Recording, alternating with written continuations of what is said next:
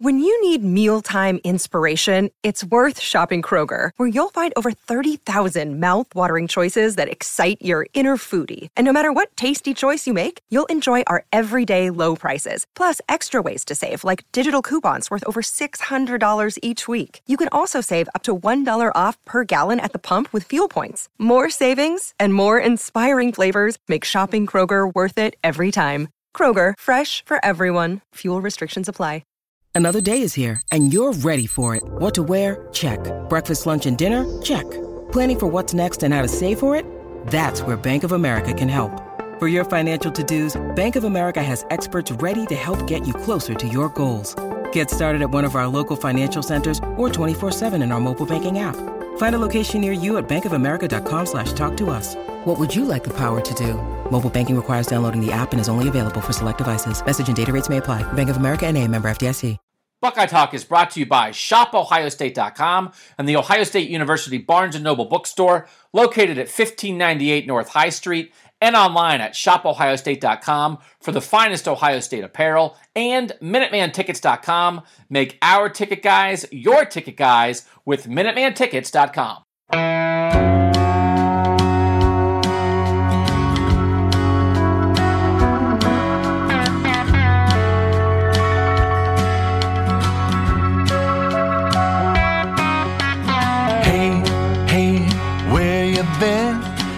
Buckeye Talk is about to begin. Hey, hey, hey, come on in.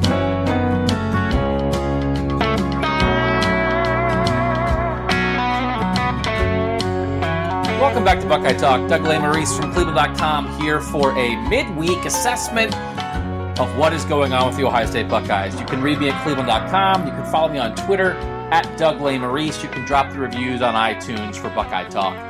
You can also follow us on Twitter at Buckeye Talk Pod and uh, email us at Buckeye Talk Pod at gmail.com. All right. Here's where we are we have a co-host again this week, and Chad Peltier was awesome last week. It's my fault the connection wasn't a little better. Um, I've heard some people say it was a little little tinny, um, but Chad did a fantastic job from Atlanta, and this week we wanted a co-host who could be there live. So uh, a loyal listener uh, and former sports writer, it turns out, named Seth Shaner.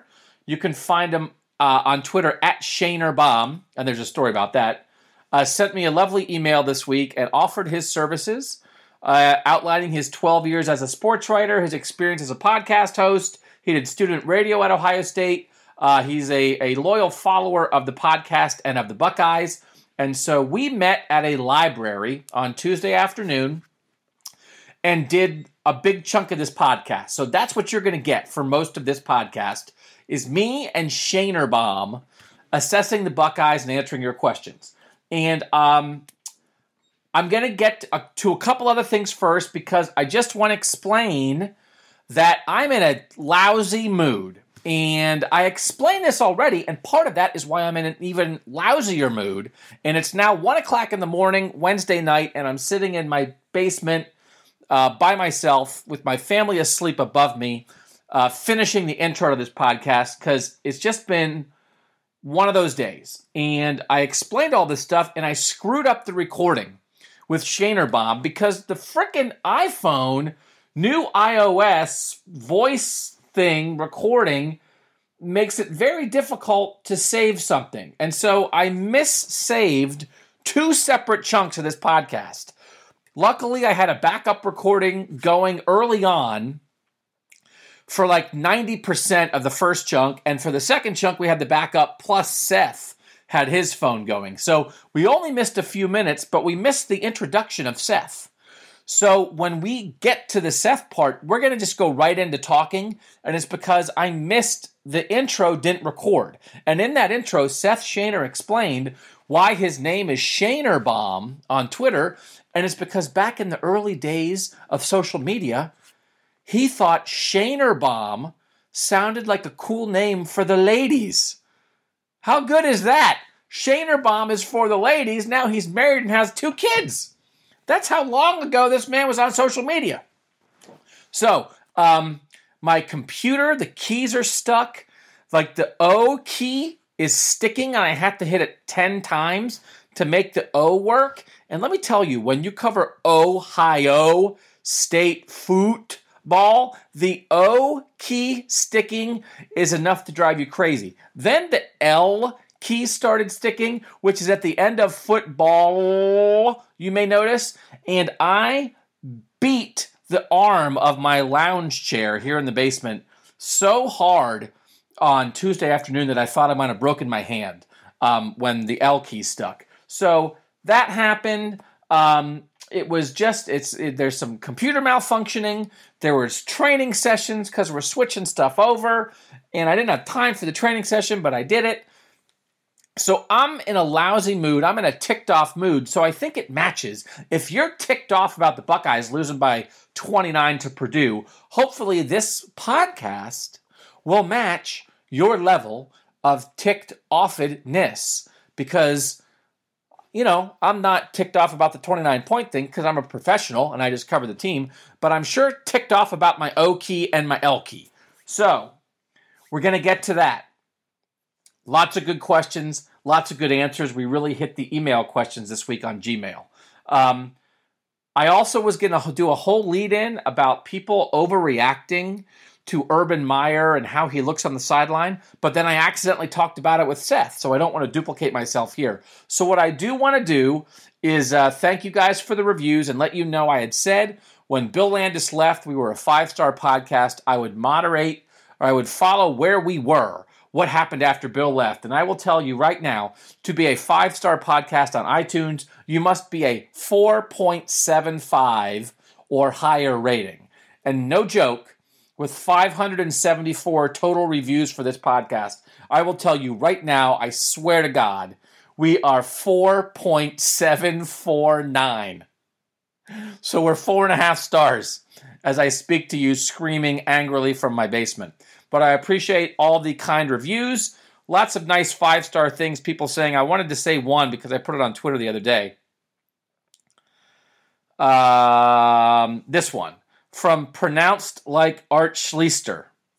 When I first started listening, I could not stand Doug. Thought he was annoying, but like a fungus, he has grown on me, and I will not miss a show with just Doug. Best in the biz asking questions. Hope you get a co host, but if you don't, I'll still tune in. I have never been compared to anything better than a fungus. So thank you for the fungus comparison, and thanks to everyone else for the reviews. Let's um, get to some questions. I want to hit a couple of these um, because Seth and I did about an hour and 20 minutes because we were in the library and we only had the library conference room for like an hour and a half and then and like a girl scout troop was coming in and there were library announcements that were happening there and it was at the westerville library. I didn't want seth to be in my fart smelling basement. Uh, i did not want to do that to him so we did it in a more professional podcast setting but now i'm in my basement by myself so i can just do this thing. And i'm going to answer uh, a few questions here. Again you guys brought it with um, the questions and let me get to a couple of them before we get to Seth. Tom Lagrasso at Big Tom Low. Do you feel as concerned about Nebraska as I do? No. Last year, when Ohio State lost to Iowa, they came back the next week and crushed Michigan State. I think the bye week is at a good time for this team. I think Nebraska stinks. I think Nebraska is a get well game. Um, I think Nebraska, yes, just beat Minnesota, and that was their first win of the season, and, and Minnesota had given Ohio State trouble. But there's a lot of things that go into that. I do not think Nebraska is a problem. I think this is a good get well game. So, um, again, I think possibly I got some pushback on, on saying the idea that Purdue is good, and that contributed to that loss is the idea that Purdue, especially offensively, is a good football team um, they're much better than Nebraska. So I, I do not I do not see reason for concern against Nebraska. They're not at that point. Eric Bronstein, E. Bronstein, always asks good questions. How come nobody is blaming Ryan Day for the run game issues? He is the primary offensive coordinator and play caller. And this is very interesting, and I ran out of time this week to write, to write a lot of things I wanted to write, but on Monday, I wanted to write a comparison between what's happening with the Browns and happening with Ohio State because you have two head coaches with assistant coaches who are, are doing some questionable things, and it's about dividing blame basically on how much goes to the head coach, how much goes to the assistants who maybe are making calls, but of course the head coach is ultimately in charge. So um, we know there's some Hue Jackson Todd Haley conflict right now uh, with the Browns, and in the end, I still blame Hue because Hue hired Todd Haley. Hue's the guy in charge. The buck stops at Hue. On a lot of levels, the buck stops at Urban Meyer. And so, yeah, we can go to the coordinators but the buck stops with Urban Meyer, and I do think there is an interesting way of, of analyzing this of what they did without Urban Meyer and what they did uh, with Urban Meyer once he came back. Um, I do think it's interesting though that everybody was all in on Ryan Day for three games, and then there is there is responsibility here with the play caller that they can't exactly get things figured out in the red zone, and that's where this matters. And I know when I've asked Ryan Day repeatedly about red zone things, about run game things, he always says sometimes we make the right call and it's not executed, and sometimes we make the wrong call. But I do think they need some better red zone plays. I think they had red zone plays that could have been executed, balls that could have been shot, uh, caught, but I also don't know that I'm seeing the creativity um, I don't know that I'm seeing the way you saw Rondale Moore get freed up. I don't know that we're seeing KJ Hill and Parris Campbell get freed up like that in the red zone, and I think we could. Um, I don't know that they're running the right running game calls exactly to give J.K. Dobbins and Mike Weber the best chance. So I think it's a reminder. Um, people thought they couldn't live without Ryan Day. Everybody has good moments and bad moments.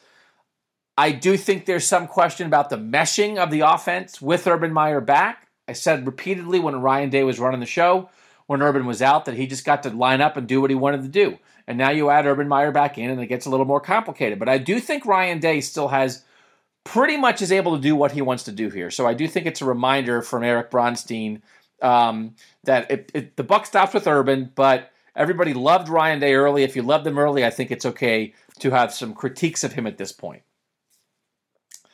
Uh, Adam Grinstead, AC Grinstead, why doesn't a 29 point loss to Purdue disqualify Ohio State from the college football playoff? Unless they get a rematch in the Big Ten championship, I feel like that's really, really hurtful, especially if Purdue loses another game.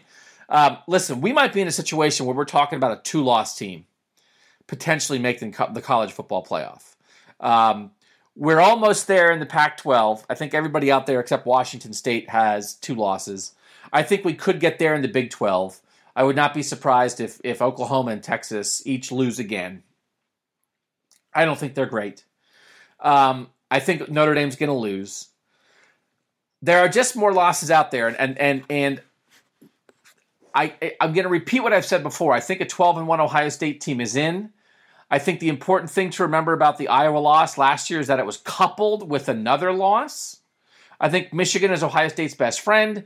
Michigan's going to be a top five team if they keep winning, coming to Ohio Stadium. If Ohio State wins that game, that's a huge win. And I think the winner of the Ohio State Michigan game, if that team wins the Big Ten championship, beating whoever it is from the West, I think they're in. And, and I think Ohio State has a chance to put this loss behind them because that's the way it works. I don't think it's disqualifying. I understand the idea that it's going to get hung up a little bit for the committee. But if you beat Michigan you're going to show the committee that you're a different team because that team Saturday night's not going to beat Michigan. so whenever we talk about this, we are assuming the best case scenario for Ohio State. If they play like they did Saturday, they're going to lose against Michigan. So if they beat Michigan, they will be a different team than the one that lost Saturday to Purdue. So I just I don't think it's disqualifying. I, you know, we talked about this famously. Rece Davis talked about the Virginia Tech Albatross all of 2014, and then it wasn't that. So I just I don't think any one loss is disqualifying. I think when you have two losses, you start adding things together. That's different. But there are only three major undefeated teams left. They're going to get lumped in with a lot of one loss teams. Some of those one loss teams are going to suffer a second loss. I would not disqualify him. Uh, Joe at underscore OSU, do you believe Haskins will still go to the NFL? And do you think the weak quarterback draft class this year influences him to leave? I do think it's interesting. It's one of those reverse things where um, if Dwayne Haskins is perfect, that helps Ohio State this year, but then he's certainly gone. If he's human in a few moments, that's not good for Ohio State, but it might be good for him sticking around. I know there is the theory of uh, of one year starters at quarterback. Maybe some teams don't want them, but Mitch Trubisky was a one year starter. He started off rough this year. In his second year, he's looked good late. Has looked good lately in the NFL. Seems like Justin Herbert from Oregon is everybody's number one quarterback, and I know Ben Albright, who's an NFL an NFL guy that I've had on my other podcast. I respect his opinion. He has Haskins, I think, is his number two guy right now. So I still would anticipate him leaving. Assume he's gone. Uh, and, but even though he put up huge stats the other night, he missed a couple throws, and I do think he's not as athletic as some quarterbacks that are going to end up going out. He's a little bit more of an old style NFL pocket passer. So it's one of those things, you know, if if Ohio State's season gets a little bit south, that probably increases the chances of Dwayne Haskins coming back. But is anybody going to root for things to go wrong to keep him for an- another year? It's the dichotomy of these guys who have NFL chances. If you're a fan, I think you root for the guy, you root for the kid, you root for your team, and then you wish him best of luck when he leaves. All right, last one. Then we're going to get to the break and we're going to bring Seth in so you don't have to hear me shouting in my basement anymore. At Alex E. Baker, is it just me or is it insane that people are calling for Urban's job? I can count on two hands the amount of games Ohio State has lost under him in seven seasons, not to mention a national title, Big Ten titles, and countless individual awards and NFL players. I do think it's insane. Um, I think people want to get out ahead on some of this stuff, um, and I'm not sure why. It's the way things work, and I understand that. Um, and I'm someone who has called for people to be fired before. Um, I don't know if I've told this story on the podcast or not. If I have told it, I, I apologize for it being a repeat, but I think it might be new. When I was a young beat writer covering the Philadelphia Phillies, Terry Francona, now the Indians manager, was a manager of the Phillies. And I decided late one season that as the beat writer, I had a Sunday column for the Wilmington News Journal, which was uh, in Delaware, basically in suburban Philadelphia. I was a traveling beat writer, one of three guys who went to almost every game. So, you know, I was like a legit dude. I was young. And I decided to write my Sunday column on the idea that Terry Francona should be fired. Um, and I wrote it and went in that Sunday to the to the clubhouse um, with the other beat writers as we did before every game. And, and in my column, I had used something in the lead about um, you may not know what number Terry Francona is because he always wears his pullover. Um, just so you know, it's number seven, and he may not be wearing it much longer because he should be fired. So we walk into the clubhouse and we're sitting there, and Terry Francona says, Hey, Doug, uh, I'm going to put my pullover on it. Is that okay with you? And obviously, he has read that I am suggesting, as a very young beat writer, that he should be fired. Um, and, you know, that's you write it, you show up, you take it. But I learned a lesson there of, uh, of um, just being a little more circumspect with, with making calls about people being fired. Um, it doesn't mean I haven't done it. I, I, he got fired at the end of that season, by the way, so I was right. Uh, I later called for the general manager of the Phillies to be fired, and when I did, I called him and I told him I'm writing for tomorrow that I think you should be fired, and he called me back and we had a discussion about it, but but it didn't surprise him. So um, I think you you over time you learn about um, that firing um, is not the same as suggesting someone's doing a bad job. You can suggest someone is doing a bad job or failed in a moment without suggesting they be fired. Now, I think Bill Davis should be fired. I understand he's not going to be fired in the middle of this year. I think he should not come back next year because I don't think he's done a good job. And I think it would do Ohio State good to fire him. Um, I don't know that I would call for a firing of anybody else on this staff, even though I wrote a whole column this week about the mistakes that Urban made is hiring in hiring the staff. I think I think he has too many guys he knows. I think they have too many positions where they don't have the best guy available. But I'm not saying anyone else should be outright fired right now this second. That's not my opinion. Other than Bill Davis, who I think has been a, a problem since he was hired, and I certainly do not think that Urban Meyer should be fired. I'm ticked off already. I punched my chair the thing didn't record, and I just read another thing that you guys haven't read yet. You're going to read it Wednesday morning, and it makes me more ticked off. And it's bluster, and it's bluster from a couch, and it's the kind of thing that just bothers me. It's not nuanced. Um, and I understand overreactions in the moment, and fans can overreact. That's what fans are supposed to do. You're supposed to be angry, and anger is just another sign of love, right? In sports teams. When you yell at your kid, it's because you love them and you they frustrate you and you care so much and you want them to learn. Um, so I get that with your sports teams, but to to immediately go from frustration to suggesting that Urban Meyer should lose his job, um, I think it's I think it's very difficult. I think if you think that he should have been fired as a result of the Zach Smith stuff, I think that's one thing. Um, I think if you're trying to link the two, I think you have to make a cogent argument of why the first one and the second one are linked and they lost to Purdue plus the Zach Smith stuff. It just is it's all too much. Get him out of here. And I think if you were trying to say, you know, they were headed towards this, their offense is stale, he doesn't have the fire anymore. I can tell by the way he looks in the sidelines he could be fired. Um, and we talk about this more with Seth, but I, I think it's an overreaction. I think it's very possible that they're going to get this straightened out, and then if you reacted that way, you're going to feel silly in a little bit. But that's fine. That's fine. That's what fans do, and I understand that. But I just think um, there is a way to be frustrated and upset and want change without necessarily immediately going to fire the three-time national championship head coach uh, who has nine losses at Ohio State in seven years. So um, we're going to get to Seth. We always appreciate you guys uh, with the questions. We appreciate you with the reviews. Um, and we're going to bring in our friend Seth. It's just going to start up. All right. This is Seth Shaner, Shaner Bomb, the social media dude with the cool Twitter, Twitter handle for the ladies from like 20 years ago, whenever social media started. And uh, we're going to take a quick break. Um, hear a message from our loyal sponsors uh, at shopohiostate.com, and then we're going to ease right on in with the bomb on Buckeye Talk. Hey, everybody, you ever have those moments when you're so frustrated you want to smash your computer into a thousand pieces?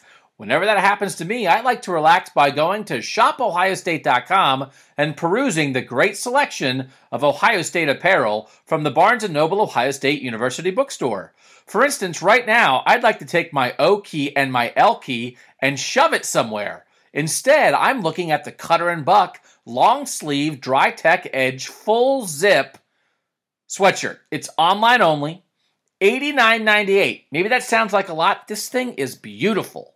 This is a lovely Christmas gift, a birthday gift. Maybe treat yourself. How about the Nike Men's ThermaFit full zip hoodie? 85 bucks. Beautiful, dark gray, the scarlet stripe on the front. So many cool things that you can buy from shopohiostate.com. They have gifts, they have all kinds of apparel for men, women, youth, infants and toddlers, kids. Anything you could possibly think of hats, tops, hoodies, uh, scarves, socks, anything you want. So the next time your computer makes you want to freak out and punch something, instead, relax and visit shopohiostate.com. I think the bye week is huge. Mm-hmm. I think it is the perfect time for a loss. Uh, Urban Meyer was just talking about that today in the Big Ten coaches call. That you just don't have time during a normal week to to re-scheme. You sort of are who you are mm-hmm. once you get to a season. And I wrote a thing earlier this morning on Tuesday morning about the idea that I do think, and this was off a question on Twitter, I do think Urban Meyer missing training camp we're maybe seeing the effect of that. That right. it feels like he doesn't know his team as well as he usually knows them, and, and they're cha- they changed the offense, right? They had to. It's the right thing to do. It's obvious. We all would have done the same thing. Dwayne Haskins is the quarterback. You can't do what you did with J.T. Barrett, but to add a the indefinite leave during all of camp, on top of a time when you are breaking in an entirely new offense when you don't when you lost a lot of your senior leaders right? It was an uh, perhaps uh, the, the worst of all possible worlds to combine all those things. And so to me when you get to the end of the purdue game after the eighth game and urban meyer is saying things like i don't know why we can't run. And bill landis is the one who asked it in that cramped locker room on saturday night. He, bill said lots of teams run from the shotgun without a running threat at quarterback. Why can't you? And he said, if, it, if I had a one sentence answer, I'd give it to you. It's much more complicated than that. And it is more complicated than that. But this is a week, and two weeks really, but really this bye week, is a time to figure out complicated things. So I do think they will. I think they will. I think, like personnel wise, they're not going to fire any coaches right? I mean, like some people want that. That's fine if you want that. And this is not the same as Lincoln Riley firing whichever random Stoops was the previous defensive coordinator. This is not the same at that, and I've said, as that, and I've said that. They're not going to fire anybody. I don't know that they're going to bench anybody. I wouldn't be surprised if they make maybe one move on the offensive line. I think they could make three. I think I've said before I'd go Michael Jordan left guard, either Brady Taylor or Josh Myers at center, and I'd put Branden Bowen at right guard. I think we may see something more like if Branden Bowen is healthy, he's in the mix at right guard, and that's all. Mm-hmm. So I think on some level there will be fewer changes than a lot of people want, but I think on another level, I don't think they can just come out and run the same offense. I think they're going to come up with more run plays that aren't RPOs and more run plays that aren't zone read. I think they're going to come up with that, and I think they're going to tweak the, the defense. I think they're we're, I think we are going to see the linebackers back off because Jeff Brohm said that. Yes. Jeff Brohm said it, not me, not ShanerBomb, not you on Twitter, not all the people who, who all year have said, why are the linebackers so close to the line of scrimmage? Jeff Brohm said it. And Jeff Brohm said, well, we saw that and we thought, let's get Rondale Moore over the middle of the field. And you know what really worked? Rondale Moore over the middle of the field. Now, to be fair, Rondale Moore worked everywhere. Mm-hmm. But I think there are things to change. I think maybe there's more room to change because of the idea that Urban Meyer didn't know this team as well before the season. Um, I think the bye week is the perfect opportunity. Last week, or not last week, last year, after they lost to Iowa, they came out and thumped Michigan State. Now, it wasn't a bye week, but they came out and thumped Michigan State the next week. That was more of just getting back to what they always were doing. It was more of a bad game against Iowa. This was more of a, a sign that you need to change things. So, I think things will change. I think they need to change. They will change not as much as you want, but they will change to some extent. So, so I guess Seth, my question is like, having watched Ohio State as much as you've watched Ohio State over the years, what is your belief in Urban Meyer being able to change, in wanting to change? Because, for instance, we had lots of talks last year. I would have, I said I would have benched J.T. Barrett after Oklahoma and played Dwayne Haskins, but you knew he wasn't mm-hmm. going to do that. So, do you think he can change enough to get this right? I think he's capable, and I think he's got the right guys in Ryan Day and Kevin Wilson to help him do it. But, but the, you said the key word: does he want to? That's what scared me the most last winter. All, all the talk about Joe Burrow or Dwayne Haskins, I was convinced, and I emailed you guys at the podcast. I was convinced that it was Haskins all along after what we saw against Michigan. I had little doubt. My fear was Will they change the offense enough for this more of a standstill quarterback, a throwing quarterback? And it's funny because they have, from a passing game sense, done that more. I never, I never, I would have thought it would have been more like scary Cardale Jones running the the option back in 15 when he and Zeke are trying to get together, and, and Cardale just couldn't run the option. I right. thought they'd keep doing that, but what's happened is they've changed by letting him throw more but the run game has stayed the same. It's a read option almost every time out of shotgun. That's a two-handed handoff. And, and you know, I, have watched that intently since Urban came back. Every handoff is a two-handed handoff, as if it's a read option. But everybody in the stadium and on TV knows it's going to be a running back run. So that's where they didn't change. That's where they did not change the offense. Now, I will tell you, you didn't rewatch it yet. Twice during the Purdue game, they ran more outside running plays where it wasn't that Dobbins saw something inside didn't work and he bounced outside. It was more of a stretch running play. Mm-hmm. Uh, they ran that twice earlier in the game. But then, of course, they threw it 73 times, partially because they were down and partially because that's who they are now. So maybe they were trying to change it already at that point, and this will just lead into it. But again, the question more is, does he? Will he? It's not so much can he, because I think they have the players and the staff to do it. But but Urban, we, you talked about it all year last year about being stuck in his ways. Yeah. after the Nebraska loss, everybody said the game had passed him by. Right. And then they run the table. Yeah, no, and that was, I mean, and that's the thing that uh, it's funny how much the conversation this year mm-hmm. is, is very similar to what it was a year ago after Iowa. And I think there are some people, and I'm going to, I wanted to write about this for today and I didn't get to it. Um, and there's a lot of this talk out there right now about, and Urban was asked about it, about the friction. If there's is there friction between Urban and Gene Smith, and um, like what's up with him? That, that Kirk Herbstreit said on the Dan Patrick Show, he looks anguished on the sideline and that kind of thing. Um, I think people are reaching a little bit on that, and I have a whole theory. I have about 50 theories about that, and this podcast would be the library would be closed, and we'd be locked and sleeping in this conference room if I went into all of it. Um, so let me do the synopsis of this very quickly. I think for people who really follow Ohio State sports, for a couple years you thought you saw something with Thad Matta. Mm-hmm. You thought you saw something physically with Thad Matta that made you question his longevity as a coach. And in the end, that's what it was. And in the end, Gene Smith, after deciding to keep Thad Matta at the end of that season, then had another meeting with Thad Matta and basically just like decided he this is what Gene Smith said. Like in that moment, he just didn't look right. This feels like time for a change. So your fears, your predictions were borne out. This guy looks physically, emotionally, mentally like he's running out of juice. And then Gene Smith basically made the same determination. They got rid of Thad Matta, and Chris Holtmann has come in and been awesome. So, I'm not sure like that's what Kirk Herbstreit and Paul Finebaum and anything are thinking about, but to me, as an Ohio State observer of everything, that's what's in the back of my head because I know people love to get ahead of it. People mm-hmm. want to be right. People want to make a prediction that comes true because if you make a prediction and you're wrong, people forget it. If you make a prediction and you're right, you're a genius.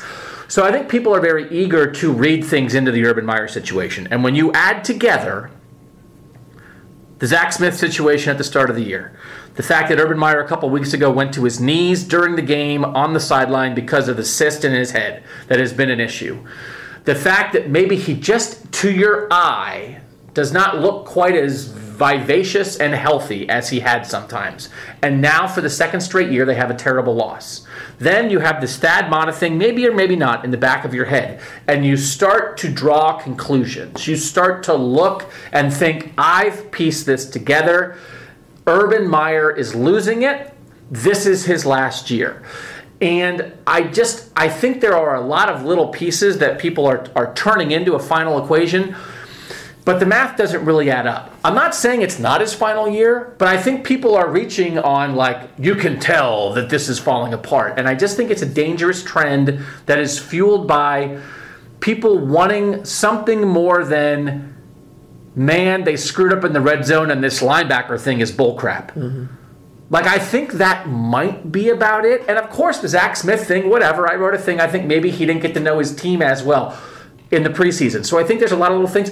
I am not at the point where I am piecing together all these things I just said and drawing a conclusion of Urban Meyer's lost it, this is it. But there is a lot there's a lot of talk right now about that. And so when you hear that, Seth, it's, I, again, just as someone who cares about Ohio State, who watches Ohio State, and I would imagine who wants what is best for Ohio State first and foremost. Is that correct? Yes. How do you view that question right now? Well, I, I could see it both ways. First of all, if you watch this team and you watch Urban Meyer since he's been here, he on the field he wears his emotions on the sleeve. I, like I, was it Curtis Samuel when he scored the touchdown against Michigan Yep. two years ago? Uh, Urban collapsed on the ground, not like from going to his knee like he did from the, the headache, but but he collapsed on the ground. He was spent. He was done. There's there's been turnovers in the past several years where he looks like you know his dog just died. I mean, it, there's there's times in the past where he's done this, but we don't have this now. As far as the Zach Smith hangover, it could be there. Uh, you know, conspiracy theories abound. I mean, but but the thing in the report said that he suffers from memory loss because of the medication. Everybody, everybody was reminded about the, the surgery he had in 2014 and the cyst in his head. You've already referenced it. Uh, a conspiracy theory that I kind of kick out the other way, but but does he is he playing this up? Is he is he like is that weighing on him so much that, that he knows the cameras on him and he's making these kind of gestures and faces? I don't know. Um, it's interesting. I was listening to ESPNU radio today, and Rick Neuheisel has a show with a, another guy. I, I'm blanking on his name, but Neuheisel, the coach, said, "Boy, I'd love to be him or Kirby Smart this week, getting ready for a game after a loss. As a coach, there's nothing better when you know you have talented players than to be in there." Well, his says, I could see that with Kirby Smart, but I don't see that with Urban because Urban's got this hangover from Zach Smith. And Neuheisel disagreed completely, but his co-host said, "No, look at his his face on the sidelines. He looks like he's not as engaged. He looks like he's got the weight of the world on his shoulders."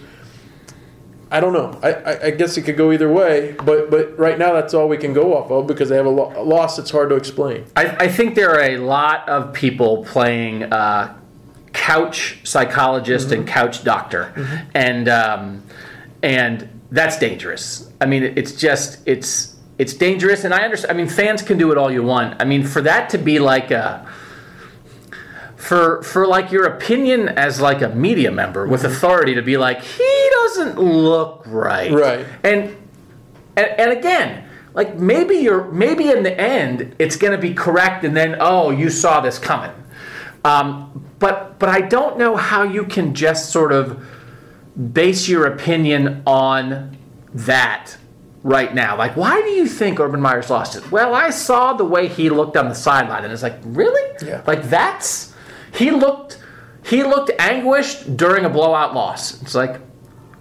okay like i don't know if you if you want to it's the prism that you look at things through. If you want to put a different prism and then show people photos of Nick Saban on the sideline when Nick Saban looks like, I mean, Nick Saban wins the national championship and they're dumping Gatorade on him and he looks like the angriest man in the world. That's not a, the, look of a healthy, happy person, but it doesn't mean that Nick Saban's done. So, as you said, Urban's kind of always worn his emotions on his sleeve. I would love to have a conversation with him about are you enjoying this? Are you getting the same out of this? Um, there was a there was a conversation we had uh, at Big Ten Media Days right in the mix of it was like one of the set of questions I asked him was about the Zach Smith stuff, and we all know how those answers went.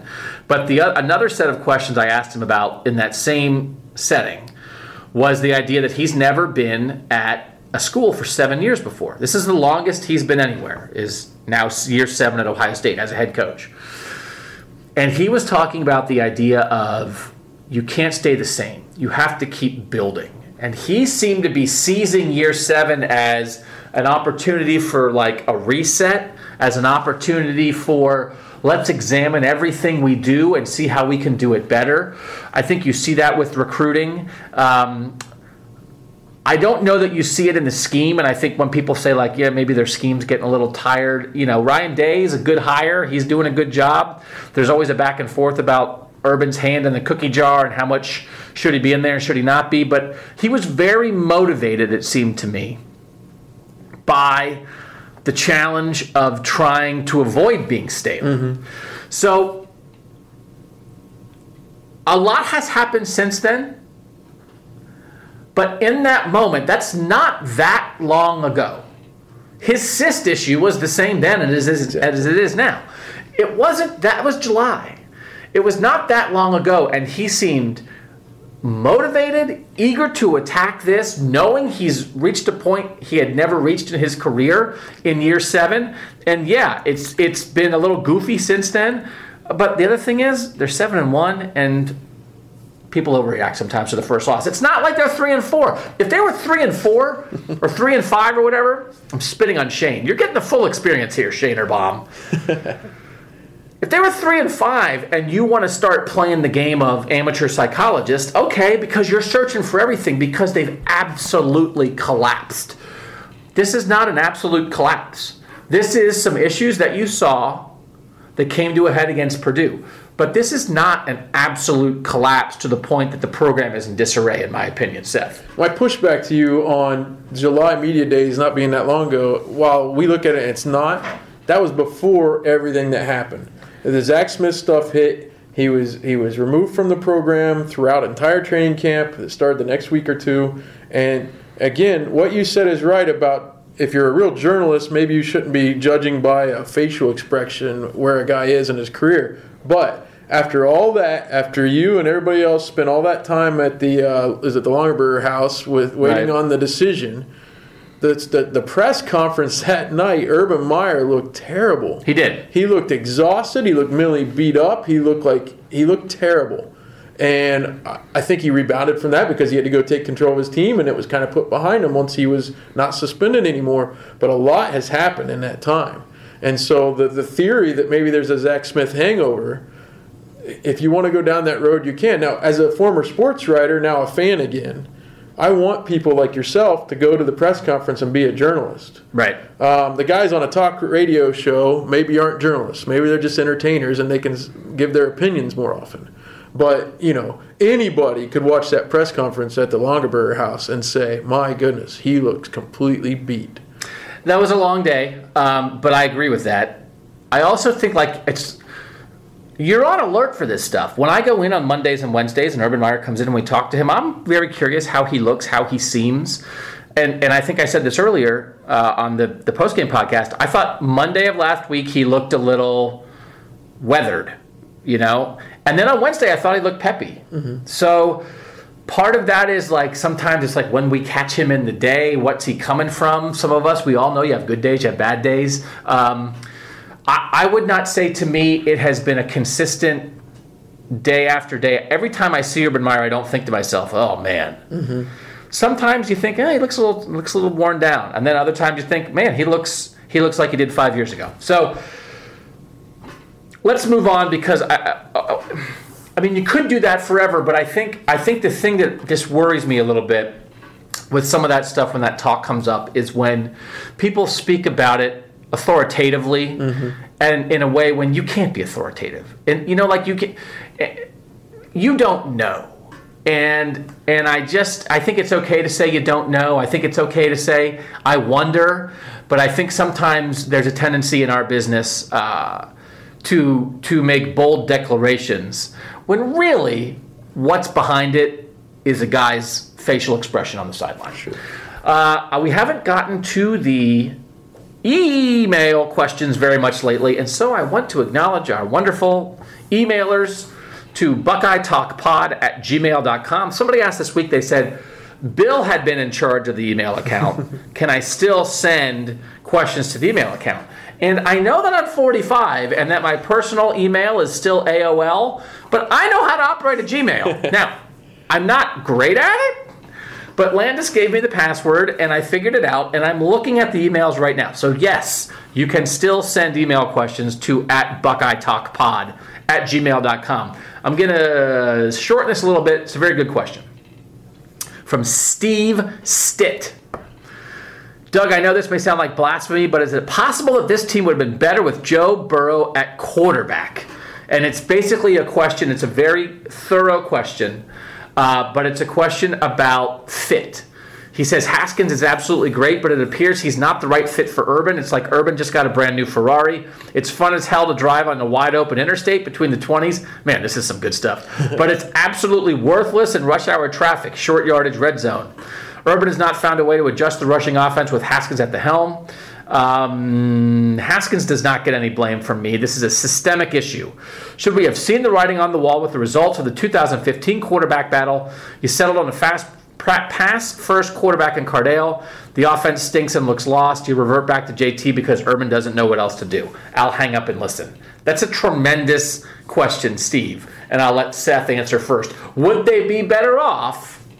No blame on Dwayne, but from a fit standpoint, if Joe Burrow was here. Joe Burrow, quarterback of the number five, higher ranked than Ohio State, LSU Tigers. I don't think they would be better off. I don't know for sure that Joe Burrow could come back against TCU and Penn State. That was a, a lot of that work was done with downfield passing, and I just don't know that I would trust Joe Burrow to do that. But again, I go back to the concerns. If you took me back to last February, and and you know, winter workouts and spring practice is about to start, and you told me the fear was can because in 2015 it was different. They didn't let Cardale be the quarterback he was in the playoff. I thought they did a terrible job. I thought Ed Warinner, Tim Beck, and Urban did a terrible job of fitting the offense. they ran the same offense. Yep. They, it was it was still read option Yep. completely, and RPOs didn't really exist yet at Right. that point. It wasn't. Quite, I mean, maybe they did them and didn't know they were doing them. But so that this is different. They have let Dwayne throw the ball. The problem has been we just assumed, and, and you took down the numbers. I don't even remember what you and Bill and Tim said about rushing yards, maybe a thousand each for uh, Dobbins Mm-hmm. and Weber. Um, and maybe they could still get to a thousand, but they're they're not eighteen hundred or so. The, the the problem is they haven't adapted the running game to be. They don't need to be a pro style set, I don't think, but they need to have adapted that, and they didn't. So if you go back to February, should they have said, we don't want to adapt this offense, Urban won't adapt this offense, maybe we should give it to Joe Burrow. Now, knowing what I know now, I just don't think he would have led comebacks against TCU and Penn State. But It's hard because I think Joe Burrow's good. Mm-hmm. And Joe Burrow, and we said this all along, is, is obviously much closer to JT. I think I think Joe Burrow's pretty close to JT. Absolutely. And I think, and I, I, I can't remember, I'm going to do. Among the, among the things I want to do this week that I don't know if I'm going to get to is I just want to do a list of like the 78 things I think about Ohio State football because I lose track of what I write, what I say in a podcast, what I say on the phone to somebody, what I say hanging out with other reporters, and I can't remember if I've said this particularly, but I know I've said and written many times. Last year, JT Barrett was the best quarterback in Ohio State history and the second best quarterback on his own team. Mm-hmm. And I think I may have to amend that and say last year, JT Barrett was the best quarterback in Ohio State history and the third best quarterback on his own team. I don't know about that. Because when you see what Burrow is doing this year, and a lot of his stats I don't think are like, they're not as gaudy as Dwayne mm-hmm. Haskins, but he's just like kind of winning in a lot of the ways that JT won. And I think maybe you could argue Burrow. Burrow is, I think JT's the better runner, but Burrow runs pretty well. I think Burrow is pro- maybe the better thrower, although JT threw well enough. Like in a world where just like Dwayne Haskins wasn't here, mm-hmm. and Joe Burrow was your quarterback, I think the number one issue for this team, and it's not close, and I know the linebacker stuff drives people crazy, and I know there's a lot of stuff with the secondary. I think the number one thing is the red zone, and it's not close. And the red zone thing really hadn't popped up until the last two weeks. Um, like at Penn State, they were one for two on touchdowns because they didn't get in the red zone that much. So it's a it's a recent thing, and early on they were like seven of eight against Rutgers and, and Oregon State because those guys stink. So their overall like red zone percentage isn't terrible. It's just so glaring against Minnesota and Purdue to have seven red zone trips and no touchdowns the last two weeks. And I guess I would say if Joe Burrow was the quarterback, would they have zero touchdowns and seven red zone trips the last two weeks? You're probably right about that. So now, I always thought all along, and I wrote it right after the spring game, Dwayne Haskins' arm just it just ended the conversation. When you see, I think it was a particular throw that Dwayne made in the spring game that I said that throw was it. Because that's the kind of throw that can beat Alabama. And so I think sometimes the guy who gives you the better chance to beat Alabama also might be the guy who lessens your chances against Purdue. Mm-hmm. And I think Ohio State fans, after the last four years, were kind of tired of the guy who beats Purdue but gets shut out by Clemson. So I would say I don't think Dwayne Haskins, if they get to the playoff, is going to get shut out the way JT Barrett got shut out in 2016. But on a tough night at Purdue when you can't run the red zone stuff that you normally would run with the running quarterback. Basically, I think there's a higher ceiling and a lower basement with Haskins. And after the last four years, Ohio State has to take that risk.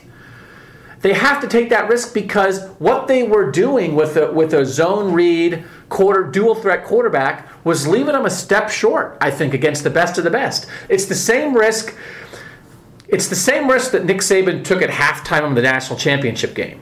That's a risk that Ohio State's taking for a season. And that Clemson's taken with And the- Trevor Lawrence. And this is not the only place this is happening. And when you do that, then there's a bump. Sometimes there's bumps.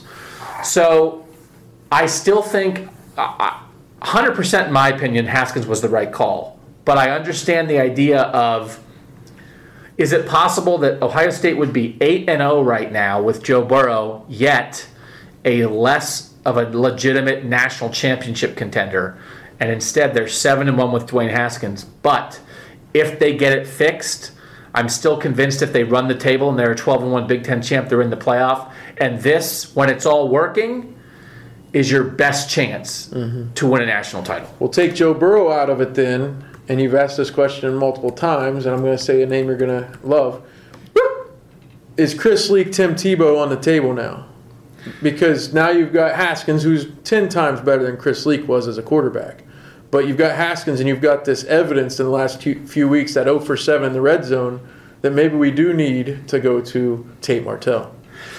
So I'm always happy to talk about Tate Martell. I know. So thank you for bringing that up, Bomb. Um, Dan Wise sent a question. We haven't seen Tate the last couple games. Um, basically, ask him why. So one of the reasons it's not because of the red shirt rule because he redshirted last year, so he doesn't have a red shirt.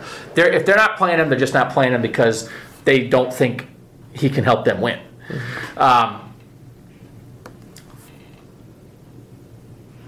I don't. I did a list of five drastic changes that were on the table on Sunday morning after the loss. Tate Martell in the red zone was number five on purpose because I understand that's a bit fanciful. It's a bit of a magic bullet. It's not quite the same as a fundamental thing like get rid of RPOs and change the style of run plays you run, or completely change the coverage scheme, or completely change how you use the linebacker. Those are fundamental things. Tate is a is a choice on some plays here and there. So I said I would not make Tate Martell the red zone quarterback. I would not make him the third and short quarterback. I was all for the Tate series. I would be all for the Tate series. Make defenses plan for that and put him in for the fifth series of the game, just like they did the first two weeks. I'm all for that. But as a realistic red zone thing, I think he's a red zone wrinkle.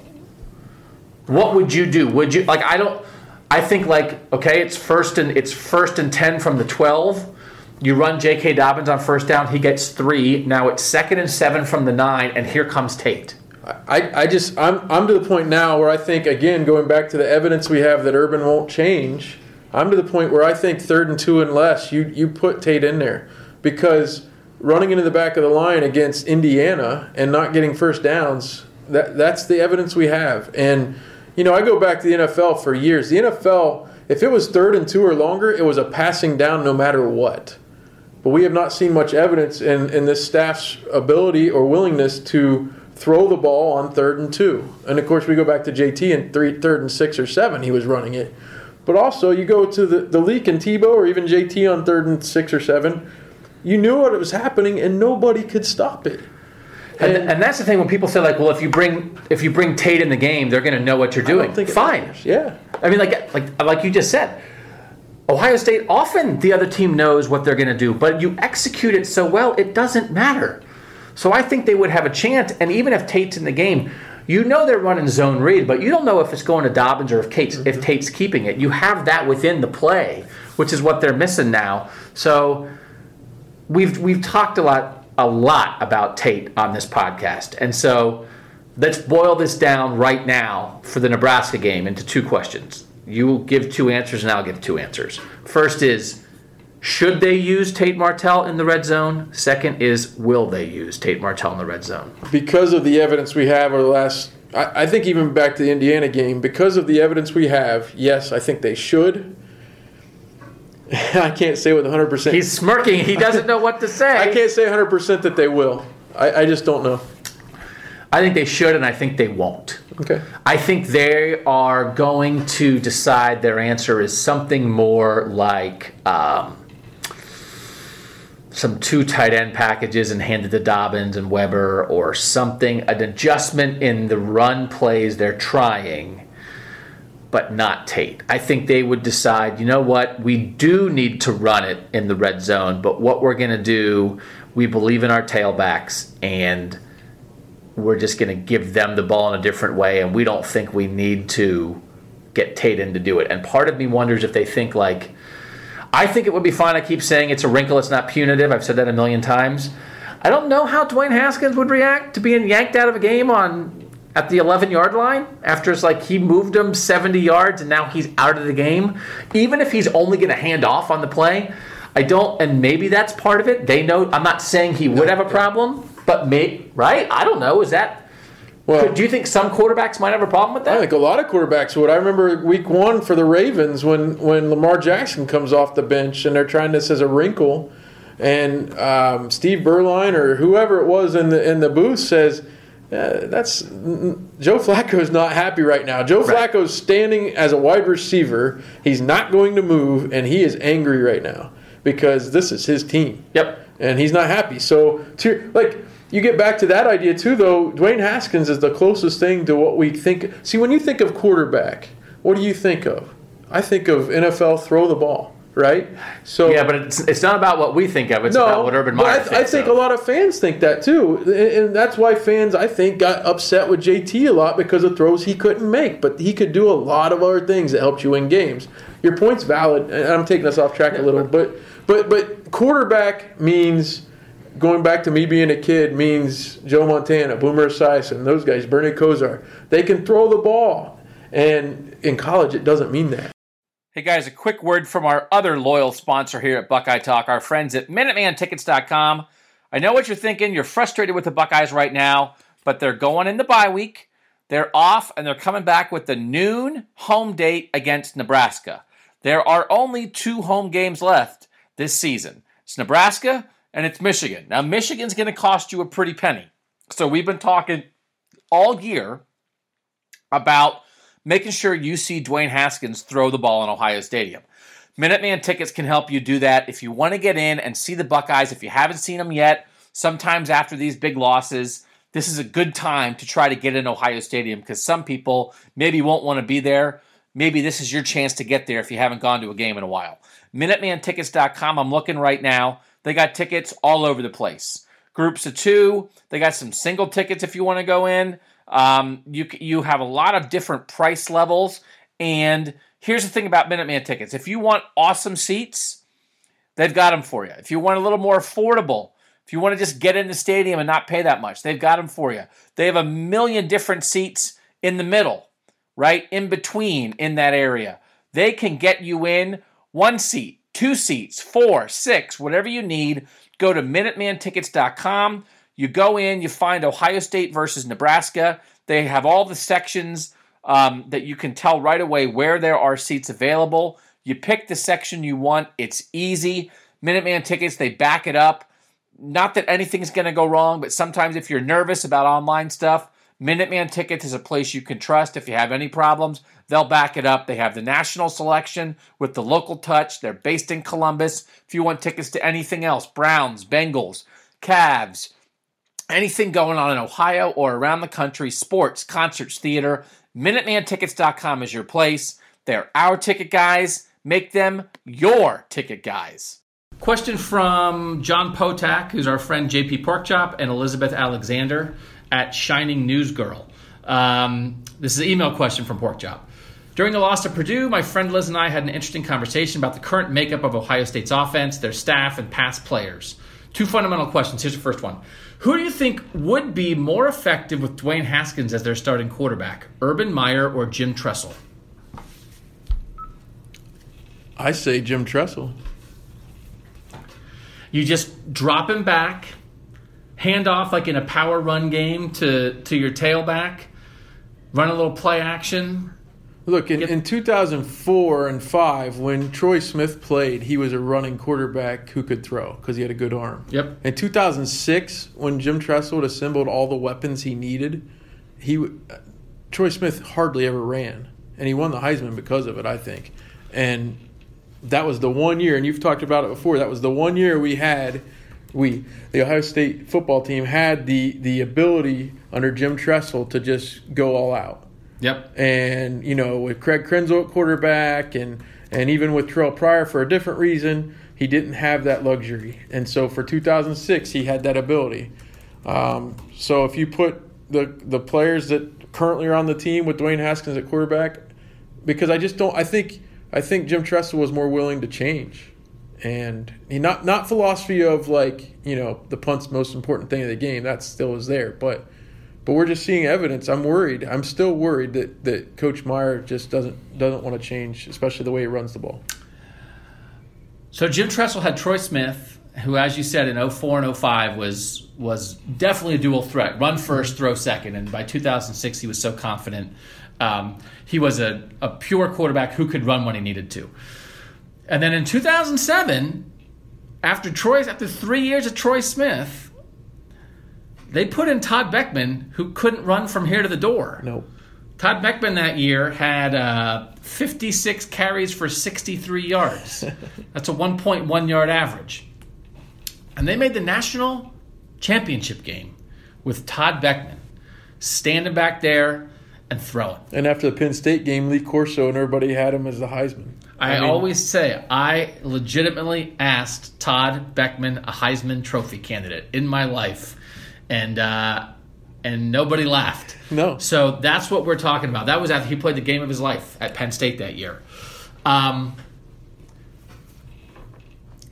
yeah, I mean, I guess you'd rather give Dwayne Haskins to Jim Tressel, but I'm not giving up on Urban Meyer figuring this out. The, the I'm not. amazing thing is that Jim Tressel was more of a traditional pro style type coach who would kind of be more malleable, but it was Urban Meyer's system that beat him in 06. So that, there's a, it's so intertwined. It's it's an interesting question that Pork Chop has, has posed there. Um, it is, and someone now we have uh, Will Bates is asking um, about. It's another. The Tressel's name is coming up again. This happens sometimes. It's like when when people love Tressel, and then um, kind of at the end of Tressel, people had some questions about even before any of the scandal stuff. I think people were rec- were wondering about recruiting a little bit. Uh, they were wondering about sort of a stale offense. Um, people were wondering about Jim Bollman and Dick Tressel and and Jim Heacock and that staff. Was that staff as fresh and as innovative as they needed to be in the modern college football world? Um, and basically, I think I think what Urban Meyer at Florida did to Ohio State in 2006 opened some people's eyes of like, man, like look at what's out there. Why are we doing this? Why aren't we doing that? I, I can't remember how many times I asked Jim Tressel about. Uh, would you hire an offensive coordinator? And he said, "What would I do? Sit around and eat bonbons like this?" you know, you long for the old days when something in the new days goes wrong. But I'll tell you, back in the old days, a lot of people wanted something new. Right, and back then too, you looked at the Florida at that point, and Oklahoma and USC. They had backups. Oklahoma replaced Sam Bradford with at quarterback and still had great seasons. Yeah. When Beanie Wells got hurt, it was over. I mean, Jim Tressel did a great job recruiting the frontline players, and we just didn't. Ohio State just didn't have the depth. Now you look at it now, Urban gets the players. But, Yeah. But the other question is, it's the same question though because the reliance on his system, even though he has offense coordinators by name, the questions still come up now when there's failures. Urban's reluctant to change. It's very similar to the end of the Tressel era, with the exception of the talent. Yeah. So here's Will Bates' question basically. Um, he's talking about Tressel's teams getting better. And again, I mean, I just wrote a whole story about like the 2009 Purdue game when Ohio State under Jim Tressel went and lost to Purdue in the middle of the year. So again, I, I get what you're saying, but I, I always thought the thing with Tressel's teams were um, they almost never lost the. You can count the upsets on one hand because they, they stick out because they were so rare. They almost never lost the game they were supposed to win.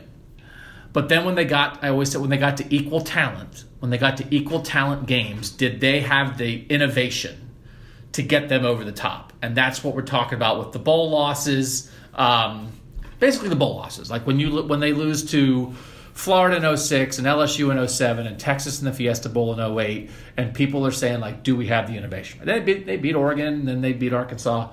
But um, here's here's an interesting question that Will asks. Tressel was very loyal vets, to veteran players, but when guys underperformed, he gave opportunities to their backups. 2004 is a good example. Troy Smith is the most obvious example, but um, TJ Downing got to start that year. Anthony Schlegel got to start that year. Antonio Pittman beat out Lydell Ross by the end of the year. He Will is listing these opportunities where Tressel went with the best guy, and he was. I don't think I'm afraid to use this word. He was ruthless in benching Todd Boeckman and starting Terrelle Pryor. Absolutely.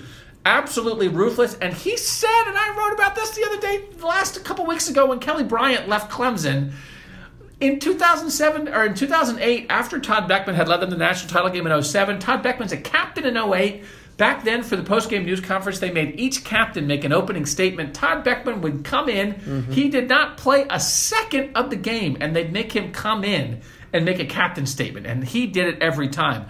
But he was ruthless because he thought Terrelle Pryor was the best chance for them to win. So the question is, and this is the guys that I've been talking about. Bill's asking, what about Wyatt Davis? What about Josh Myers? What about looking? I've been waiting. Josh Proctor, true freshman safety, got in the game for one play last week, and I was like, "Ooh, Josh Proctor." I now Isaiah, Isaiah Pryor is young. Isaiah Pryor is, is only a second year player. So, do you think? But this goes back a little bit. It's like I don't think Tressel would have benched J.T. Barrett for Dwayne Haskins last year because even though he benched Boeckman for Pryor Haskins wasn't quite Pryor, and certainly Boeckman wasn't Barrett. So the Barrett Haskins thing was more complicated. But do you believe that Tressel was more open to playing the best guy if that meant meant benching veterans, and or and or do you possibly believe Urban is too loyal to veterans and maybe will not make a move? to someone like Josh Myers or Wyatt Davis this week, even though the performance of the interior line might say try it. I think the loyalty card is a football coach thing. It's not limited to Urban Meyer or even even the Jim Tressel teams. The defense rarely did that. What you're what you're saying, Jim did, Jim Tressel did. And, and you look at Boeckman. Boeckman after that Penn State game, the Illinois game, the Michigan game, the the bowl game against LSU was a complete slide. And then he laid the against USC. So he had he had a four or five game stretch where something needed to happen. But I think loyalty as a whole. That's why when when when Nick Saban put Tua in at halftime last year, it was such big such a big deal. Yeah. Because football coaches preach and coach loyalty. And I have a friend who always says they're all in scholarship. Be loyal to all of them because they're all in scholarship. But Urban didn't re- resist this back when he came in 12 and 13. Did Storm Klein play much after right. he sh- I mean, we moved he moved Boren from line from fullback to linebacker and, and fixed yep. it uh, Urban was not afraid to do that when it seemed like Luke Fickell, a holdover from the previous staff, didn't want to bench Storm Klein. Right. Um, so, and, and also, I guess that's a fresh. Urban was a fresh pair of eyes, and, and he was willing to do that then. And now maybe his loyalty is to guys that he's brought along.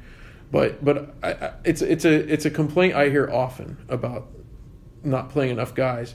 But I will say they've played five or six or seven linebackers every week and the linebacking play still isn't very good. Well, and and the hard thing is, I think most of the time when people are talking about this, and again, like Will was talking about in the question, it's the idea of do you bench the veteran for the young guy, right? Mm-hmm.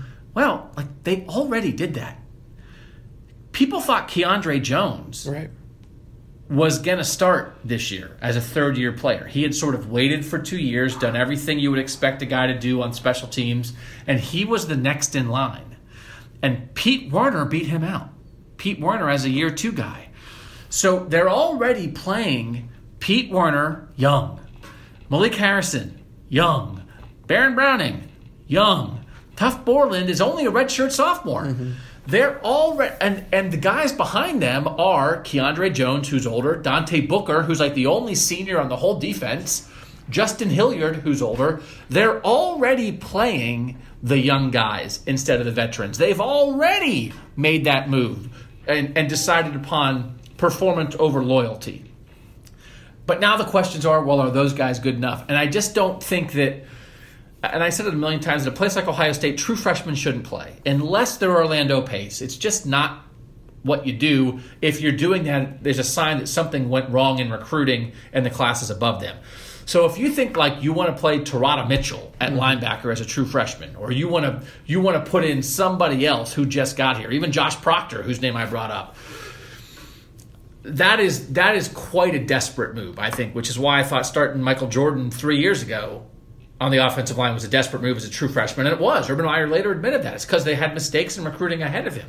So I just I understand the question, but I would I would point people to some of these things that you know, Pete Werner playing, that's already a sign that they feel like they are going to play the best guy no matter how old they are. Well, they, they didn't just blanketly say Sheffield and Arnette are starting corners. They're, they're, right. Okudah's been just as big a factor as those guys, and now and Wade too. I, you know, you can go back.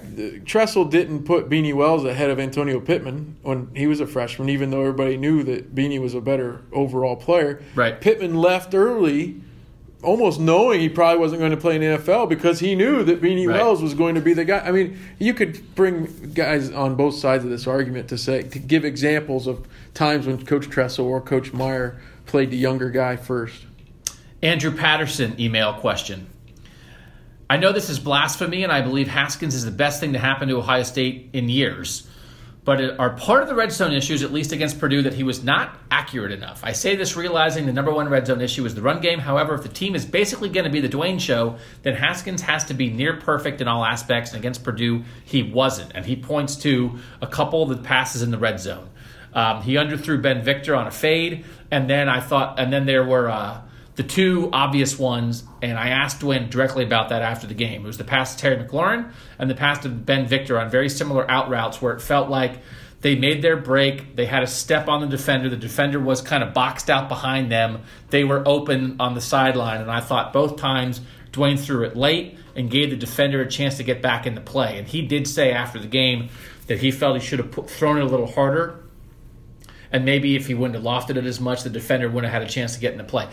Is that fair, Seth? Is that fair that Dwayne Haskins, the expectation is almost perfection in terms of he's got to put it right on a guy's hands every time for this team to succeed? It's not fair because you're talking about seven trips to the red zone, and you're you're bringing up two of the maybe the only two passes that he, they actually drew up to throw it into the end zone from the line of scrimmage. Yep. So NFL quarterbacks all the time. The fade's hard to convert. The fade is very hard. The NFL fans hate the fade because it's such a low completion. But when you have a Ben Victor that's so tall, you think, well, we've got a chance. Well, he missed on these two throws, but they were down there seven times. You're allowed to throw the ball in the end zone, Right. and so seven times three is at least 21 plays in the in the red zone. They went for it on fourth down once, 22 plays minimum, and they only threw it in the end zone twice. Yeah, I mean it's it's um I, I don't love the throws they're trying in the red zone. I even thought the KJ Hill thing. I think I think someone might have mentioned it's like an NFL play. K, who said it? I think Terry McLaurin might have said it. That they kind of they had three receivers on that side. They motioned KJ in behind two of them and tried to throw him a little quick pass and have two blockers right there, almost like a having those guys pick the other defenders. And Dwayne, I, it's like it was weird. It felt like KJ didn't get his hands up in time, Right. or that Dwayne threw it too hard for that moment. But that's a fourth and two. It's a do or die play. And I think I said this before on the podcast. It makes me feel like Woody Hayes. That when you throw the ball, three things can happen and two of them are bad. Because here's the idea you have one of the three leading passers in the nation throwing a two yard pass to a guy with great hands. Everybody, we always say KJ Hill has the best hands on the team. You have a great quarterback you believe in and a great receiver you believe in who have done who have done it exactly right time and time again. And it doesn't work. And he throws it too hard and his hands don't get up and it bounces off of him and it doesn't come close to working. And you think, what are they doing? And it turns out what they're doing is relying on like maybe the two steadiest parts of that offense right now are Dwayne Haskins and KJ Hill. That's it. And it still didn't work, which is similar to you could hand it to J.K. Dobbins behind an all Big Ten offensive line, and every now and then he's going to get stuffed. And you're going to say, What are you doing? And you say, Look, we believe in our line, we believe in our tailback, we didn't make it. We believe in our quarterback, we believe in our receiver, we didn't make it. But I think you can, it's easier to second guess because a run just seems easier. Hand the ball to the guy, get a hole, fall forward. But that's you get back to that, Doug, and that's the problem. They're not able to run the ball. They're not able to when, run. when the field is getting compressed, they're not running the ball, and so it highlights those fade passes that aren't a good percentage anyway. Right. It highlights the KJ Hill, the maybe one or two times ever that they don't hook up correctly. I mean, the Penn State winning touchdown was a screen pass, and I don't know that, that I think that was just outside the red zone, but it was a screen pass that two receivers blocked five different guys perfectly, and it worked for a touchdown. You can't expect those short yardage plays, the passes, to end up being touchdowns every time. So you've got to run the ball better. You've got to th- use the entire end zone. Quit using just the le- back left part of the end zone for a fade every time. You can do that some of the time, and it's going to work some of the time. But they're not. They're not doing enough of everything well. and it just it, they don't have anything easy. Mm-hmm. There's nothing easy. That it should be easy to get two yards, and you know what? Like if they call that play and KJ Hill was open, then it is going to look easy because you believe in Dwayne and you believe in KJ, and it looked easy. But What looks really easy is a two yard run behind a line that can pound it, and they don't have that right now. So I guess the and here's the thing, and this is I think the overarching question for a lot of this, Seth, is the idea of they've got to change, right? They've got to change. But is their offensive line good enough? Is it just scheme? Is it just they're not running the ball enough? They're doing too many RPOs. The line's confused. If you give these five guys the chance to say, we're going to lean on the defensive line and just kick their butts, can they do it? Something's wrong with the scheme. But were you? I don't know where you were in the stadium when they had Jalen Harris in the game. It was after Yeah. Mac went out, and and they almost got a delay of game because they had to rush McLaurin onto the field to get get Jalen Harris out because he needs to block downfield. Terry had to block that He's got to block. And my I was with my college roommate over in Dayton. We, I watched the game with him, and he's like, "What is he doing?" I was like, "He doesn't trust Jalen Harris to block this play. They're going to run a screen to KJ Hill or someone like that." That's and they exactly- almost risked a delay of game just to get the guy, the blocker, the designated blocker on the field. They just need they need some stuff that they. I I don't like the like the identity discussion. I think it's overused by sports writers a lot, but they just don't. I don't think they have a lot of stuff that they know is going to work. Mm-hmm. You know, Jane or Jason Kraft. Jason Kraft. When will they stop? This is a good chance to dig into this.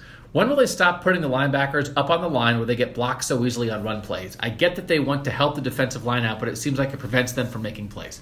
And I think James Laurinaitis has talked about that this week. Chris Spielman has talked about that this week. This is not just two sports writers in a library conference room talking about this.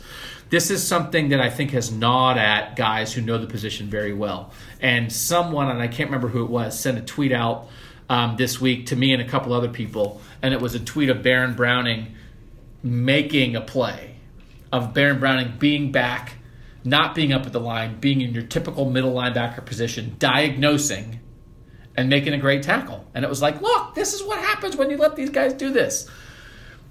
I think Greg Schiano, and we've asked him about it, it's the idea that the linebacker's first job is to stop the run. They want them up in the gaps to help the defensive line. If you take the run away, then you rely on your corners, guys who are locked in man to man coverage. You know you're putting them on an island, but you're not as worried about the linebackers being in passing lanes and all that because you believe in the pass in the coverage of your secondary guys.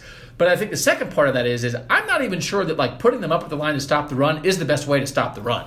It feels like they're winding up in the wrong gaps a lot of times. It feels like they're being forced into things. I keep saying they're caught in between. They are not doing the thing, and I always say, as I like to preface everything in the podcast by saying, I don't know anything about football, but I always in my head when I think James Laurinaitis, when I think his name, mm-hmm.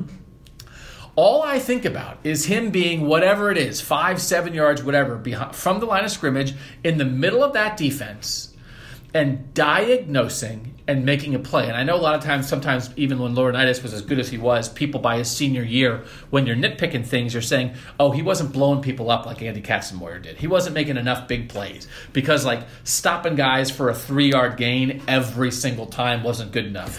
How much would you take that now? Linebackers who stop guys for three yard runs. And I think there's whatever it is, and I blame Bill Davis for everything. I blame Bill Davis for climate change. But this is Greg Schiano's defense. Bill Davis is not deciding how to play the linebackers in the scheme. I think Bill Davis is doing a poor job coaching the linebackers during the week fundamentally to make them as good as they can be. But this is Greg Schiano's scheme, and this is Greg Schiano hell bent on those linebackers being up in those gaps.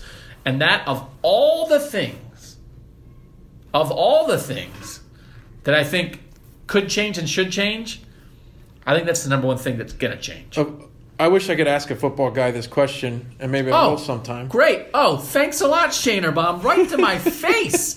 You But- admit you don't think of me as a football guy. This is my You 14th just said you're season. what's on my shirt? Tell the people what's on my shirt. It's a dog looking at a football, and does it say James Thurber? It does say James That's Thurber. pretty cool. A football on my shirt. I You are a football guy. Okay, football guy. just to prove to you, ShanerBomb, if if the defensive Doubt line me. is so good, why do the linebackers need to be up there? because the defensive line isn't that good. Okay. All right. Um, Dre'Mont's really good. I think they've had an issue at the second tackle spot because of all year. Landers being hurt. Most Landers has of been hurt. Landers is basically a second teamer now. Davon Hamilton's the other tackle right now. Um, I think Cooper's fine. Yeah. I don't know that he's any more than fine. And all of a sudden, you know, you go from Nick Bosa, Chase Young, Dre'Mont Jones. You take you take Bosa out of that. I think Chase Young, and I've said this and written this a million times, I think he's wearing down a little bit. They're asking a lot out of him as a first time starter. Um, I think Dre'Mont hasn't been himself because he's kind of had like a nagging foot Mm-hmm. thing. And I think I think perhaps they're overcompensating.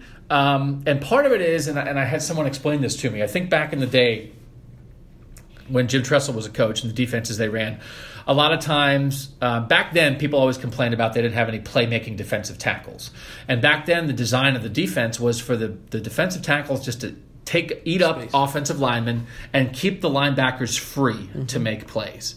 Um, right now, this the scheme of this defense is asking the defensive tackles to make plays on their own. They are not satisfied with defensive tackles eating up two blocks to free up linebackers. So when you're you're putting the playmaking on the tackles, if the tackles don't make the play, there are more linebackers, there are more blockers available to block linebackers than what you saw a decade ago. And so I think at times, if the defensive tackles are not getting in the backfield and penetrating and, and hitting a running back at the handoff, then all of a sudden, boom, the outside linebackers blocked, the middle linebackers blocked, and there's a guy running free 12 yards down the field. And we've seen that more often than you would like to see it. Part of it, I think, is that is what they're asking people to do. Part of it is I think the linebacker play is a step down talent wise from where it's been. A lot of it, I think, is bad coaching by Bill Davis. But again, I think it's a combination that's the worst of both worlds. But I think backing them off is a start. And I think they'll do it. because they can run forward. I mean, the the loss of Nick Bosa feels a lot to me like a, a great bullpen that loses their closer. Maybe that eighth inning guy is not a good closer. So you've moved everybody up a notch, and they just don't get the job done. They're still good pitchers, but they don't get the job done. Chase Young looks superhuman with Nick Bosa across from him, and Jonathan Yeah. Cooper looked pretty good with Nick Bosa across from Yeah. him. So I don't know. Um, let's see. Going. So there were a lot of good email questions. We're going to go back to some of the Twitter questions. Jordan Alexis at JAA951. And we're going to get kicked out of the library soon. Why does Urban value a coach's ability to recruit so much more compared to their actual ability to coach? At Ohio State, you'll get recruits, but when proving you can develop talent drawing kids more. That's what helped makes Larry Johnson so great and Kerry Coombs so great. Um, talent wins. Talent wins, talent wins, talent wins. Even at a place like Ohio State, they're recruiting at a higher level than Ohio State was before. You're always going to win the battles in Ohio, but if you're going to win battles in Texas and to get J.K. Dobbins and Baron Browning and Jeffrey Okudah, um, if you're going to win battles in Georgia for Raekwon McMillan, if you're going to win battles for Vonn Bell, and you're going to win battles around the country, um, you need to prioritize recruiting. And so I think it's a reasonable thing he's done. And you know what? A lot of you guys really liked it when they're piling up top one, top two classes. Um, I think it's a trade off. And I wrote a big thing about the coaches. I think he has hired too many people that he knows.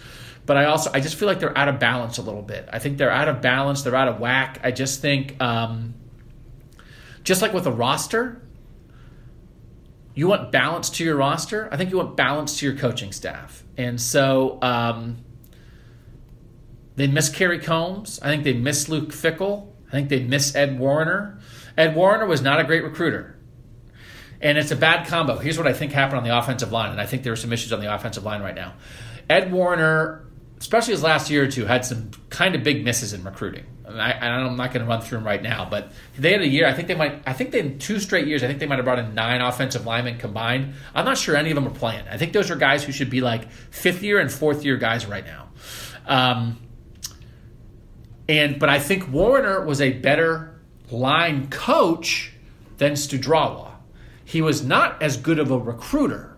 So the result is you now have Ed Warinner's recruiting misses being coached by a guy who's not as good as Warinner.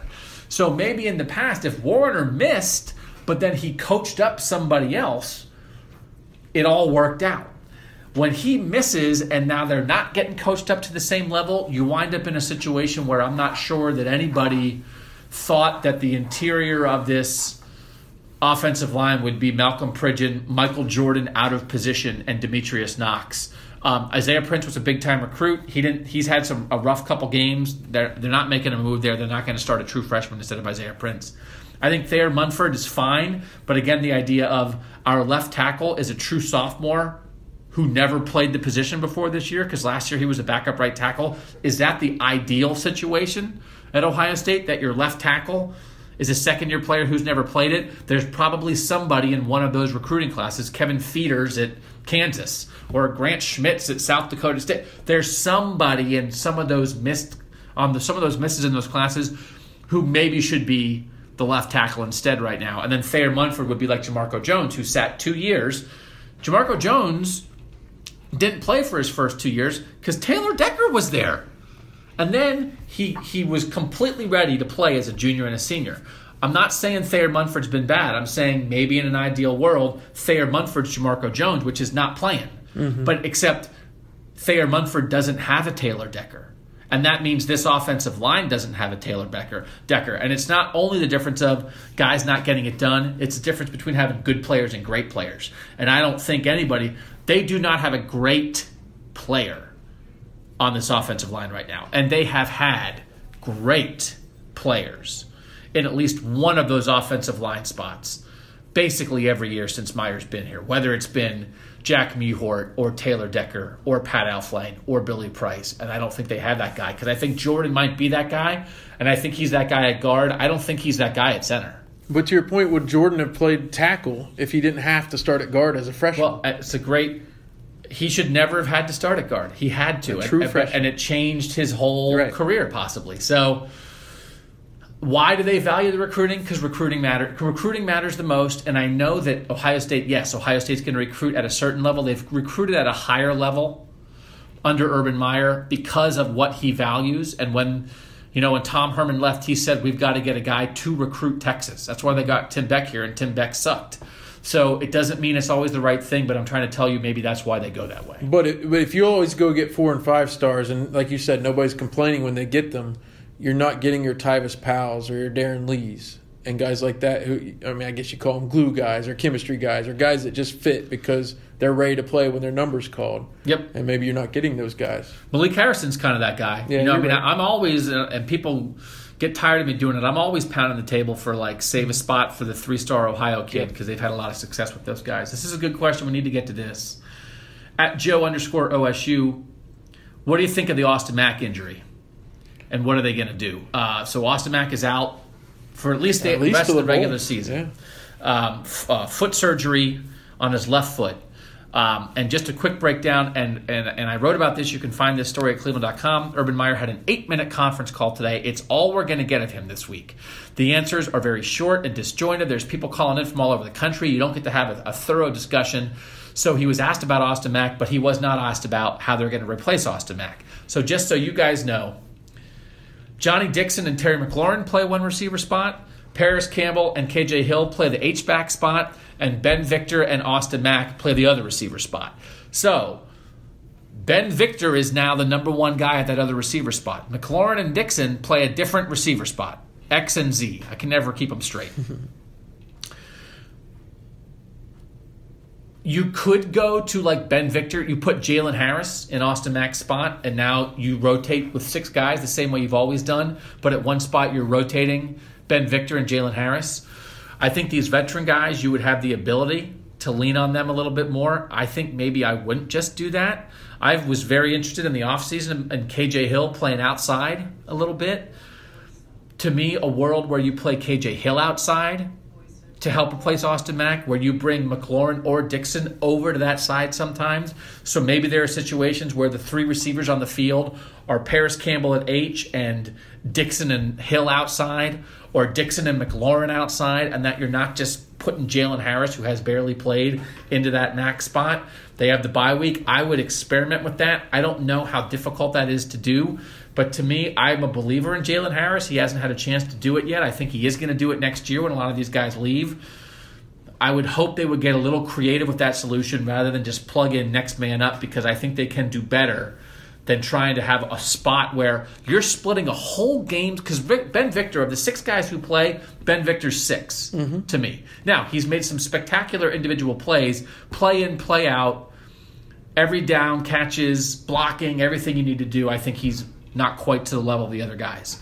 To me, the idea that now you're splitting a whole game's worth of reps between Ben Victor and Jalen Harris, while Parris Campbell, KJ Hill, Johnnie Dixon, and Terry McLaurin are splitting these other reps, I that's not to me the best thing you can do, but require, it requires an adjustment. It does. I, have you seen Campbell and Hill on this field together? Don't get me started.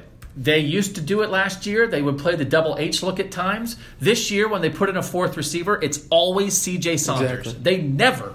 I don't think they've played a single snap this year with Hill and Campbell together. Those are their two best playmakers. They are never on the field together. I don't know why they got away from it. We're supposedly going to get Ryan Day on Wednesday. I'm going to ask Ryan Day about it. And it's one of those where, like, when you have veteran receivers, they can figure it out. Mm-hmm. Like, I don't accept, well, that's the position. Shaun Wade's playing three positions. You're not telling me that KJ Hill can't play two, or Parris Campbell can't play two, or Terry McLaurin can't play two. I think they need to get creative with solutions here because, to me, and this isn't against CJ Saunders, but when they go actual four wide, I refuse to believe that CJ Saunders is one of their four best playmakers in that situation. It's not about him, it's about the guys ahead of him. And I'd rather have KJ Hill on the field with Parris Campbell instead of CJ Saunders on the field with Parris Campbell. That was a tangent. I started the show. That's fine.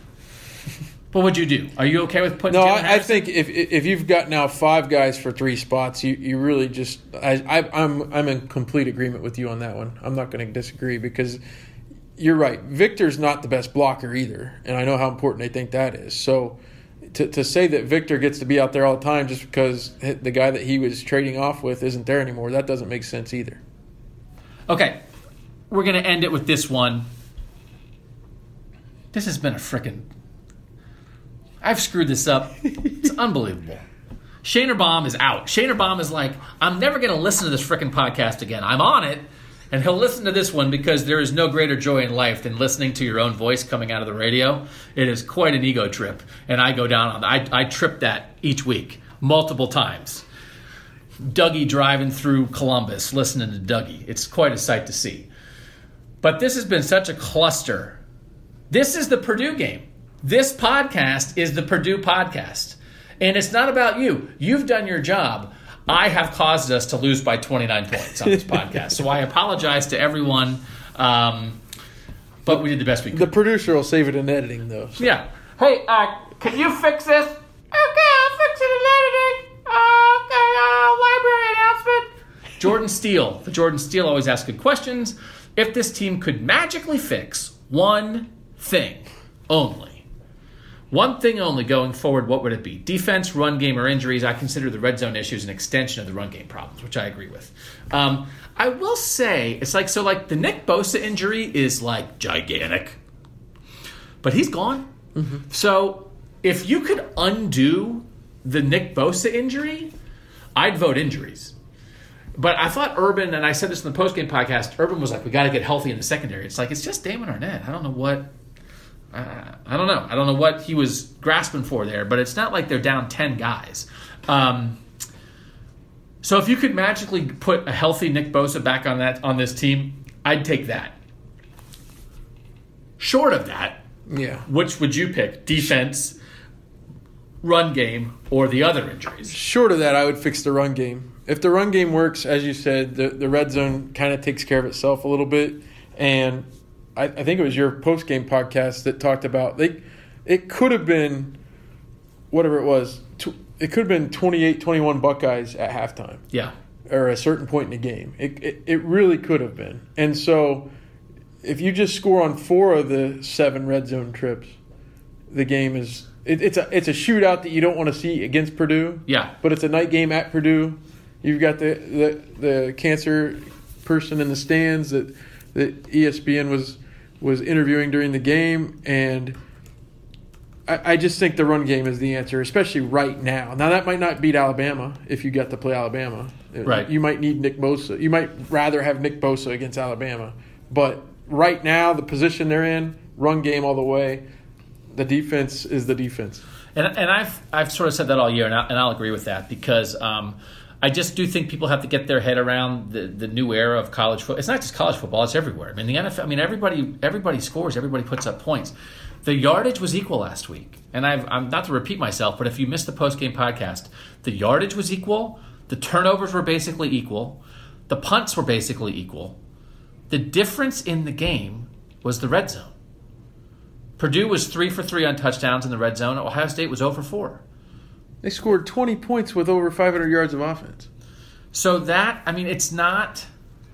It's and it's almost one of those. Well, then why is the run game such a big deal if they're moving the ball up and down the field? I mean, it's because, as Jordan says in the question, the red zone problems are an extension of the run game problems. So. I think I don't think that defense lost him the game. I mean, there's a lot of things you can fix on the defense, but Rondale Moore is going to smoke a lot of people, and he has smoked a lot of people.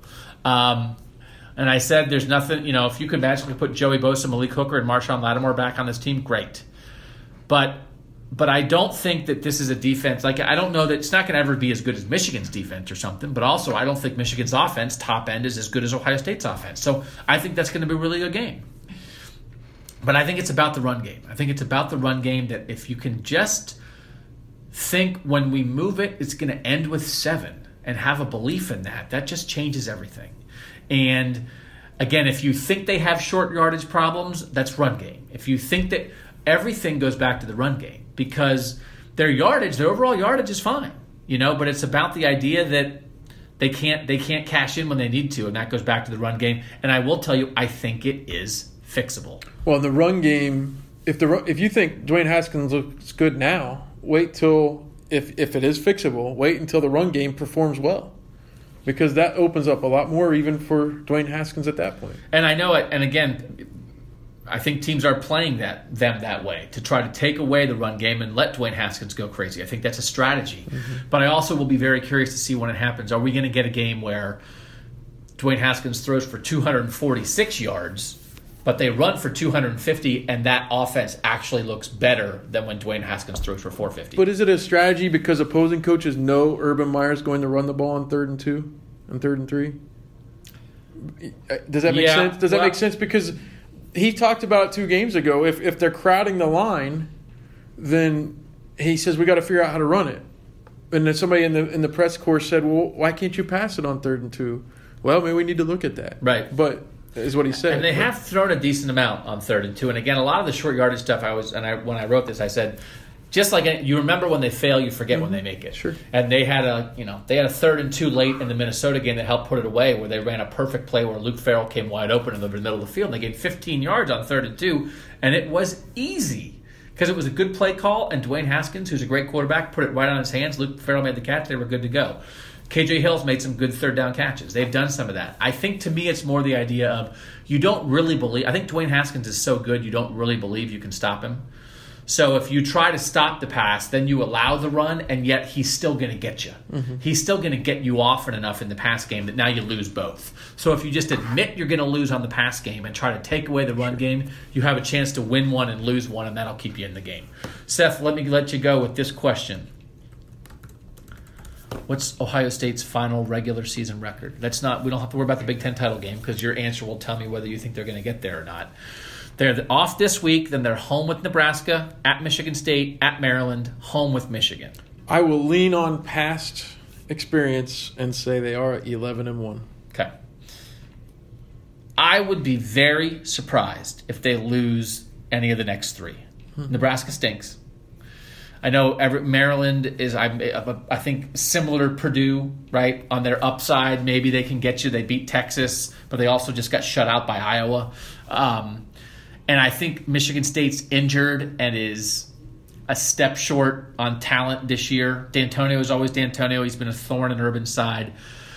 Um, but I will be very surprised if this Ohio State Michigan game is not two teams that are, that win out to that game. There's two one loss teams, and if that happens, I think that's going to be something like number three Michigan and number six Ohio State.